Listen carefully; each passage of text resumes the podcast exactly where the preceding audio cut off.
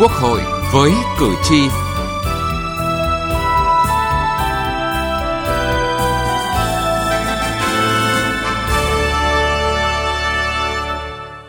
Sau đó thì lập tức Thủ tướng Chính phủ đã đích thân dẫn đông một cái đoàn đi về để giải quyết thì chúng ta mới thấy được là cái tác dụng của công tác giám sát của Quốc hội. Cái câu hỏi chất vấn ngày càng trúng vấn đề hơn. Cái phần trả lời của các bộ trưởng và các cơ quan của chính phủ không né tránh, không vòng vo. Phòng giám sát đã yêu cầu ờ, các cơ quan có trách nhiệm phải đi đến cùng và cái hướng phải khắc phục xử lý như thế nào và phải báo cáo cho Quốc hội chứ không phải rằng là chúng ta nói trong ngày hôm nay là dừng lại.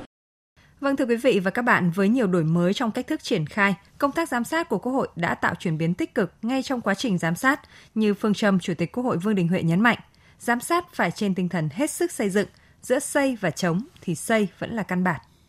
Thước đo hiệu quả của hoạt động giám sát của Quốc hội đó chính là sự hài lòng và niềm tin của cử tri. Và cử tri, những người luôn theo dõi sát sao những hoạt động của Quốc hội, đánh giá hoạt động giám sát của Quốc hội đã đổi mới mạnh mẽ cả về tư duy và cách làm – đặc biệt với hoạt động chất vấn và trả lời chất vấn, đã bám sát những vấn đề đang đặt ra trong thực tiễn cuộc sống, tạo không khí sôi nổi thẳng thắn. Qua tranh luận tại nghị trường, nhiều vấn đề khó phức tạp đã tìm được phương hướng giải quyết. Điều đó càng cho thấy hiệu quả ngày càng cao của công tác giám sát. Chất vấn càng ngày càng có hiệu quả và người dân rất tin vào những cái cuộc giám sát tố cao thông qua cái việc chất vấn của thường vụ quốc hội cũng như là của đại biểu quốc hội mỗi một kỳ họp quốc hội thì một lần đổi mới tôi rất là phấn khởi và càng ngày càng tin tưởng vào cơ quan đại diện cho ý chí và nguyện vọng của nhân dân. Quốc hội tiếp tục có những cái đổi mới theo hướng là sát với dân, sát với thực tiễn cuộc sống, giám sát của Quốc hội hay là vấn đề chất vấn của Quốc hội tiếp tục cái Quốc hội quá trước nhưng làm bây giờ nó cương quyết nó thiết thực hơn. Mình thấy mừng ở chỗ hay là cái không khí đấu tranh không khí chất vấn ở trong quốc hội nó dân chủ và thẳng thắn hơn. Từ nghị trường đến cuộc sống. Đề nghị thanh tra chính phủ cho biết đã chỉ đạo thanh tra đột xuất việc cung ứng xăng dầu ở hai thành phố này chưa hiện nay chúng tôi đã và đang tiến hành cái công tác công tác thanh tra này đối với lại lĩnh vực này. Trong cái hướng sửa chữa tới thì chúng tôi cũng thấy rằng có lẽ phải sắp xếp lại hệ thống. Vâng, thưa quý vị và các bạn, những khó khăn, vướng mắc, những yếu kém và tồn tại trong công tác quản lý nhà nước luôn được nhận diện thẳng thắn, phân tích đa chiều, đa góc cạnh trong phiên chất vấn tại các kỳ họp Quốc hội. Sự tương tác giữa câu hỏi chất vấn của các đại biểu Quốc hội và phần trả lời chất vấn của các vị trưởng ngành, tranh luận đi đến cùng vấn đề làm bật sáng giải pháp, Năm 2022, với yêu cầu của tình hình thực tiễn, Quốc hội đã lựa chọn chất vấn các vị trưởng ngành trong các lĩnh vực nông nghiệp và phát triển nông thôn, tài chính, ngân hàng, giao thông vận tải, xây dựng, nội vụ, thông tin và truyền thông và thanh tra. Cái câu hỏi chất vấn ngày càng trúng vấn đề hơn, sát với cái đòi hỏi của thực tiễn cũng như là những cái vấn đề mà mong mỏi của cử tri. Thế còn à, cái phần trả lời của các bộ trưởng và các cơ quan của chính phủ, tôi thấy rằng nó rất là sát với câu hỏi, không né tránh, không vòng vo cơ bản là đáp ứng yêu cầu các cái câu hỏi chất vấn đưa ra. Tôi cho rằng là chất vấn vừa qua ấy, với một cái bầu không khí rất sôi nổi, thẳng thắn, tập trung từ cái khâu chỉ đạo của chủ tịch đoàn cũng như là ý kiến của người hỏi và trả lời của các trưởng ngành của Thủ tướng Chính phủ và cái thái độ thẳng thắn nhưng mà xây dựng. Đó là cảm nhận của đại biểu Trần Văn Lâm, đoàn đại biểu Quốc hội tỉnh Bắc Giang và đại biểu Nguyễn Chu Hồi, đoàn đại biểu Quốc hội thành phố Hải Phòng – và cũng là suy nghĩ của nhiều đại biểu về các phiên chất vấn. Thành công của mỗi phiên chất vấn không phải chỉ ở những câu hỏi trực diện, truy vấn trách nhiệm, ở những câu trả lời thuộc bài, hiểu ngành, lĩnh vực thẳng thắn, cầu thị, thậm chí không né tránh nhận lỗi của các trường ngành. Thành công hơn cả là người chất vấn và trả lời chất vấn đều chung một tinh thần xây dựng để tìm giải pháp cho những vấn đề quản lý nhà nước đã, đang và sẽ đặt ra có thể dẫn chứng ở đây những điều mà Bộ trưởng Bộ Nông nghiệp và Phát triển Nông thôn Lê Minh Hoan, Bộ trưởng Bộ Nội vụ Phạm Thị Thanh Trà và Phó Thủ tướng Phạm Bình Minh, Thủ tướng Chính phủ Phạm Minh Chính nêu trong phiên chất vấn. Nhờ chúng ta tạo ra được một niềm tin của xã hội, của người dân, cái vốn xã hội đó, cái cấu kết cộng đồng nông thôn đó cũng đã góp phần rất lớn trong chương cái thành quả chương trình xây dựng nông thôn mới. Bằng cái ngày công, bằng cái sự hiến đất, bằng cái sự giao cuộc của người dân. À, đó tôi nghĩ rằng đó là một cái khắc họa để chúng ta thấy rằng một khi mà chúng ta kích hoạt được cái niềm tin xã hội thông qua những thiết chế xã hội thì chúng ta sẽ tạo ra được một cái nguồn lực Ờ, cái nguồn vốn mà nó có thể tạo ra nhiều điều, đôi khi nó còn lớn hơn cái nguồn lực hữu hình với trách nhiệm là cơ quan quản lý nhà nước thì chúng tôi sẽ tham mưu cho thủ tướng chính phủ để từ đó thủ tướng sẽ có những cái chỉ đạo cụ thể cho các bộ ngành chức năng để chúng ta tháo gỡ toàn bộ những điểm nghẽn, những rào cản để khơi thông cho cái việc thực hiện cái đơn vị tự chủ này cái quy trình hết sức chặt chẽ. Nếu tuân thủ quy trình xây dựng văn bản pháp luật một cách nghiêm túc thì hiện tượng lợi ích nhóm lợi ích cục bộ của các bộ ngành địa phương trong quá trình xây dựng rất khó. Chính phủ thì cũng đề ra những cái quy định thì đó là cần minh bạch hóa và kiểm soát chặt chẽ quá trình xây dựng luật, tăng cường trách nhiệm của người đứng đầu của các cơ quan chính phủ, nhất là vai trò của bộ trưởng, thủ trưởng các cơ quan đáng lý tình hình nó không bình thường phải có những cái biện pháp nó khác thường nhưng mà chúng ta tình hình nó không bình thường, ta vẫn dùng cái biện pháp bình thường. Cái này thì ờ, chính phủ nghiêm túc rút kinh nghiệm. Chống thất thoát lãng phí nguồn lực nhà nước trong xây dựng, đầu tư công. Trong cổ phần hóa doanh nghiệp nhà nước, chống tham nhũng, lợi ích nhóm trong mọi lĩnh vực quản lý nhà nước. Chống sự y ạch, chậm trễ trách nhiệm trong vận hành, triển khai các chính sách để xây một thể chế hoàn thiện nhằm tạo nền tảng cho quá trình kiến tạo đất nước, thu hút đầu tư trong phát triển kinh tế xã hội. Để xây nền vững chắc cho bộ máy quản lý nhà nước tinh gọn, chất lượng, chuyên nghiệp, hiệu quả và minh bạch trong chính phủ số, chính phủ điện tử. Đó là những điều rất dễ nhận thấy trong mỗi phiên chất vấn tại các kỳ họp Quốc hội vừa qua. Giám sát của Quốc hội trên tinh thần hết sức xây dựng giữa xây và chống thì xây vẫn là căn bản. Thước đo hiệu quả của các phiên chất vấn đó là tạo được bước chuyển động tích cực cho các vấn đề được nêu. Đó không chỉ là mong muốn mà là yêu cầu của các đại biểu Quốc hội, của cử tri đối với công tác quản lý nhà nước. Hậu chất vấn này là một vấn đề quan trọng. Đấy là cái mà để các đại biểu Quốc hội, đoàn đại biểu Quốc hội và các cơ quan của Quốc hội lại tiếp tục giám sát cái lời hứa của các vị tư lệnh ngành và của chính phủ. Các cái cam kết của các vị bộ trưởng thì ờ, cũng rất là quyết tâm và chúng tôi cũng đề nghị là để hiện thực hóa cái cam kết này thì cần phải có những cái chương trình hành động cụ thể tiếp theo và đặc biệt là có cái sự giám sát của Quốc hội, giám sát đối với những cái nội dung mà cam kết trước với Quốc hội về cái chất vấn của mình. Thưa quý vị và các bạn, nếu như tại các phiên chất vấn và trả lời chất vấn, các đại biểu Quốc hội và các bộ trưởng, thành viên chính phủ đã thể hiện rõ tinh thần nhìn thẳng, nói đúng về các vấn đề còn bất cập để đưa ra những giải pháp kịp thời, thì việc chọn ra các lĩnh vực để giám sát nhằm chỉ ra những tồn tại để điều chỉnh là phù hợp. Sự lãng phí của hai bệnh viện Bạch Mai và bệnh viện Việt Đức cơ sở 2 là một ví dụ cụ thể.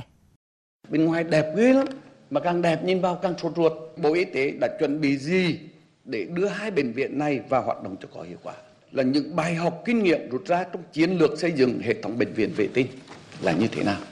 Từng ngày từng giờ đi qua nhân dân nhìn vô cùng lãng phí. Nếu mà chậm đưa vào như thế này thì mỗi ngày như thế này thì kinh khủng cái sự lãng phí và cái khám chữa bệnh dần xót xa kinh khủng. Cách làm mới, vừa xây vừa chống những tồn tại được đặt ra một cách thẳng thắn, địa chỉ rõ ràng, trách nhiệm cụ thể.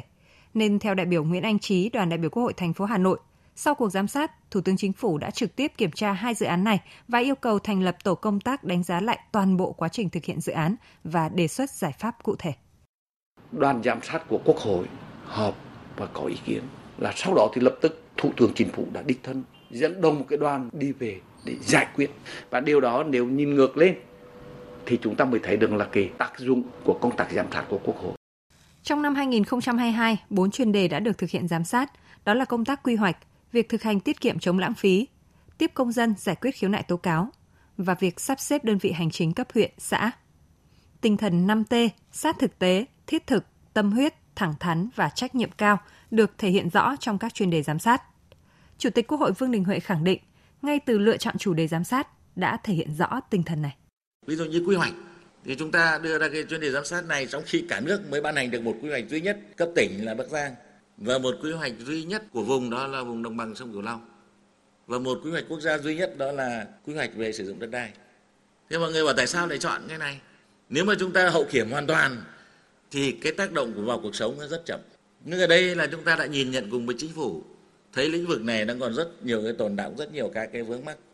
và cũng phải ra soát lại các quy định pháp luật như thế nào thì quả thực là chúng ta đã lựa chọn và Quốc hội trong kỳ họp thứ ba vừa qua đã quyết định có một cái nghị quyết. Thì chính phủ cũng rất là hoan nghênh, tháo gỡ cái vướng mắc trực tiếp trước mắt, có những định hướng cho cả lâu dài. Và nó tạo được cái sự đồng thuận trong cái nhận thức từ trung ương địa phương về công tác này. Năm 2022, việc triển khai giám sát chuyên đề của Quốc hội và Ủy ban Thường vụ Quốc hội có một số điểm mới so với thông lệ. Lần đầu tiên, các đoàn giám sát có mời thêm sự tham gia của các chuyên gia và lãnh đạo một số cơ quan có liên quan. Nếu như trước đây đoàn đại biểu Quốc hội chỉ tiến hành giám sát ở các địa phương mà đoàn giám sát của Quốc hội và Ủy ban Thường vụ Quốc hội không đến tiến hành giám sát trực tiếp, thì bây giờ các đoàn đại biểu Quốc hội phải tổ chức giám sát đối với tất cả các chuyên đề. Đại biểu Nguyễn Ngọc Sơn, đoàn đại biểu Quốc hội tỉnh Hải Dương và đại biểu Văn Thị Bạch Tuyết, đoàn đại biểu Quốc hội thành phố Hồ Chí Minh cho rằng khi mà thành lập các cái tổ công tác ấy thì cái bộ máy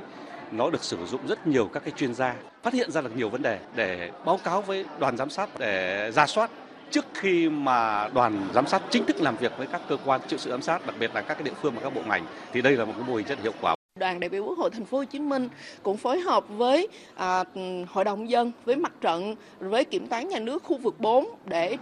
tổ chức đoàn giám sát. Thông qua các cuộc đó thì đoàn cũng có những cái kiến nghị của đoàn đối với đoàn giám sát tối cao đối với quốc hội đối với chính phủ các cơ quan. Cũng từ giám sát nhiều vấn đề được đặt ra cho công tác xây dựng chính sách cần đồng bộ thống nhất tạo sự ổn định lâu dài như chính những bài học được rút ra từ cuộc giám sát về sắp xếp đơn vị hành chính cấp huyện, cấp xã giai đoạn 2019-2021 mà chủ nhiệm Ủy ban Kinh tế của Quốc hội Vũ Hồng Thanh khẳng định. Trong cái sắp xếp các cái tổ chức bộ máy thì các huyện này với huyện kia, xã này với xã kia, thậm chí còn xã vào với lại ờ, từ nông thôn vào với thành thị thì cái chất lượng của của cái câu chuyện này nó như nào sắp xếp các cái đơn vị hành chính như thế thì đã hợp lý chưa những tồn tại hạn chế được thẳng thắn nhìn nhận để khắc phục, những quy định chính sách được đồng bộ thống nhất và cả những cách làm sai trái được chỉ ra để quy trách nhiệm xử lý. Đơn cử như giám sát việc thực hiện chính sách pháp luật về tiếp công dân và giải quyết khiếu nại tố cáo. Theo Phó trưởng Ba dân nguyện Lưu Bình Nhưỡng, chuyên đề giám sát này nhận được sự ủng hộ rất lớn từ người dân. Bởi lẽ giám sát không phải việc đi bới lông tìm vết, mà là để thúc đẩy việc thực hiện tốt hơn. Và nếu có phát hiện sai phạm thì kiến nghị các cơ quan có thẩm quyền xử lý theo quy định. Đánh giá chất lượng là chúng ta thông qua ý kiến cử tri và nhân dân. Tại sao các đồng chí cứ nói là tiếp dân mà đã giải quyết, mà dân vẫn khiếu tố ở trung ương, vẫn lên thủ tướng, vẫn lên ban tiếp dân trung ương, vẫn lên quốc hội, vẫn gửi đơn lên ban dân nguyện, vẫn gửi lên coi là các cơ quan của quốc hội và các đại biểu quốc hội, vân vân thì tôi cho rằng là phải đánh giá lại như vậy nếu chúng ta dựa vào cái kết quả giám sát và chúng ta đánh giá ngược trở lại vấn đề quá trình tiếp công dân và giải quyết những cái khiếu nại tố cáo mà công dân đã đưa vào cái luồng tiếp công dân thì chắc chắn là chúng ta đánh giá được chất lượng của cán bộ lãnh đạo và đặc biệt là trách nhiệm của người đứng đầu. Những đổi mới của giám sát đúng như Chủ tịch Quốc hội Vương Đình Huệ khẳng định, giám sát phải trên tinh thần hết sức xây dựng, phải phát huy được những mô hình tốt, những cách làm hay. Giám sát phải vì mục tiêu kiến tạo, phát triển. Xây dựng pháp luật là để kiến tạo phát triển. Công tác giám sát cũng phải vì mục tiêu là kiến tạo sự phát triển. Quốc hội luôn tự đổi mới chính bản thân mình. Do vậy, mỗi cơ quan của Quốc hội phải thực hiện tốt việc tự giám sát. Mỗi đại biểu Quốc hội phải tự mình kiểm soát hoạt động của chính mình trong quá trình thực hiện nhiệm vụ, quyền hạn và trách nhiệm trước cử tri để thực sự mở ra một giai đoạn mới đầy triển vọng tốt đẹp trong hoạt động của Quốc hội như chỉ đạo và kỳ vọng của đồng chí Tổng Bí thư Nguyễn Phú Trọng nhấn mạnh tại phiên khai mạc kỳ họp thứ nhất Quốc hội khóa 15. Thưa quý vị và các bạn, khẳng định của Chủ tịch Quốc hội Vương Đình Huệ trong công tác giám sát của Quốc hội không những nhắc nhở từng đại biểu Quốc hội, từng cơ quan của Quốc hội ý thức cao hơn trách nhiệm của mình. Giám sát để xây những điều tốt đẹp vì mục tiêu kiến tạo, phát triển, cần sự tận tâm, bản lĩnh và quyết tâm đeo đuổi đấu tranh vì lợi ích chung của cử tri và nhân dân, lợi ích chung của đất nước. Đến đây, chúng tôi xin kết thúc chương trình Quốc hội với cử tri hôm nay. Chương trình do các biên tập viên Thu Huyền, Vân Hồng biên soạn. Cảm ơn quý vị và các bạn đã quan tâm theo dõi.